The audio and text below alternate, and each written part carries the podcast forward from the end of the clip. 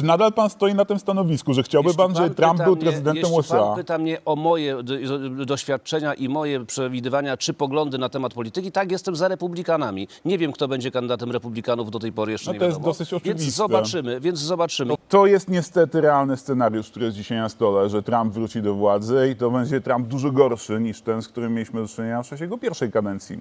I co to oznacza? To oznacza dla Europy, że Europa musi stanąć na własnych nogach.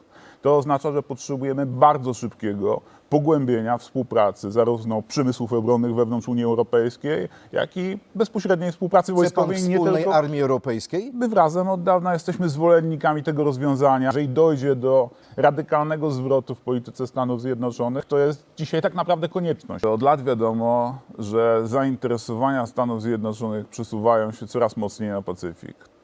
Oczywiście prezydentura Bidena to była prezydentura zaangażowania w obronę suwerenności przez Ukrainę, ale nikt nie może dać gwarancji, że po zmianie władzy na tych, których z taką nadzieją wyczekuje pan poseł Czarnek, że to się dosyć dramatycznie nie zmieni. A jeśli się zmieni, za chwilkę dam panu głos. A jeśli się zmieni, to będziemy zdani w Europie na siebie. I to oznacza, że musimy naprawdę przyspieszyć z integracją. Dlatego też ci, którzy kręcą nosem na pogłębienie integracji europejskiej, tak naprawdę zupełnie nie myślą o przyszłości odleglejszej niż rok, 2, 3 lata. Albo Europa będzie współpracowała silniej i będzie zdolna do tego, żeby obronić swoje bezpieczeństwo, albo znajdziemy się naprawdę w nieciekawej sytuacji. Jest absolutnym idiotyzmem, wspierać w tym momencie polityka, który tak naprawdę stanowi zagrożenie dla obrony niepodległości Ukrainy, a co za tym idzie realne zagrożenie Polski. Wszystkie te programy, które dzisiaj obowiązują w ramach Paktu Północnoatlantyckiego, jeżeli dokonałaby się faktycznie dramatyczna zmiana w Stanach Zjednoczonych, po prostu przestaną obowiązywać.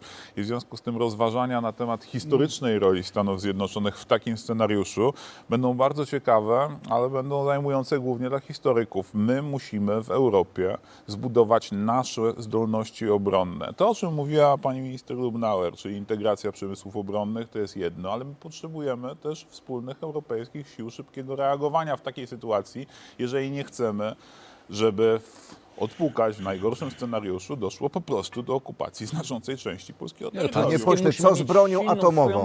Oczywiście, co z ładunkami jądrowymi? Sekundę. To jest jakiś baśniowy scenariusz. Dlaczego baśniowy? Nie wydarzy. Bo przecież w programie Nuclear Sharing uczestniczy wiele krajów europejskich. Proponowałbym, żebyśmy rozmawiali o scenariuszach, które się wydarzą, a to oznacza na przykład to, że mamy taką oto sytuację, jest dobra informacja, że jest porozumienie, jeżeli chodzi o ramy finansowe Unii Europejskiej, które pozwala w inny sposób traktować nakłady obronne niż inne nakłady, jeżeli chodzi o dług publiczny. Czyli dla pana to są mrzonki? To jest dobry wspólny krok, za którym powinna pójść pogłębienie współpracy, także jeżeli chodzi o siłę szybkiego reagowania różnych krajów europejskich, bo nasze bezpieczeństwo może zależeć od tego, czy tutaj na polskiej granicy będą żołnierze hiszpańscy, żołnierze włoscy, żołnierze holenderscy, żołnierze z państw skandynawskich, bo sami, i to też trzeba sobie powiedzieć bardzo otwarcie, niezależnie od tego, jaki jest obecnie i przewidywany poziom nakładów polskich w PKB na uzbrojenie,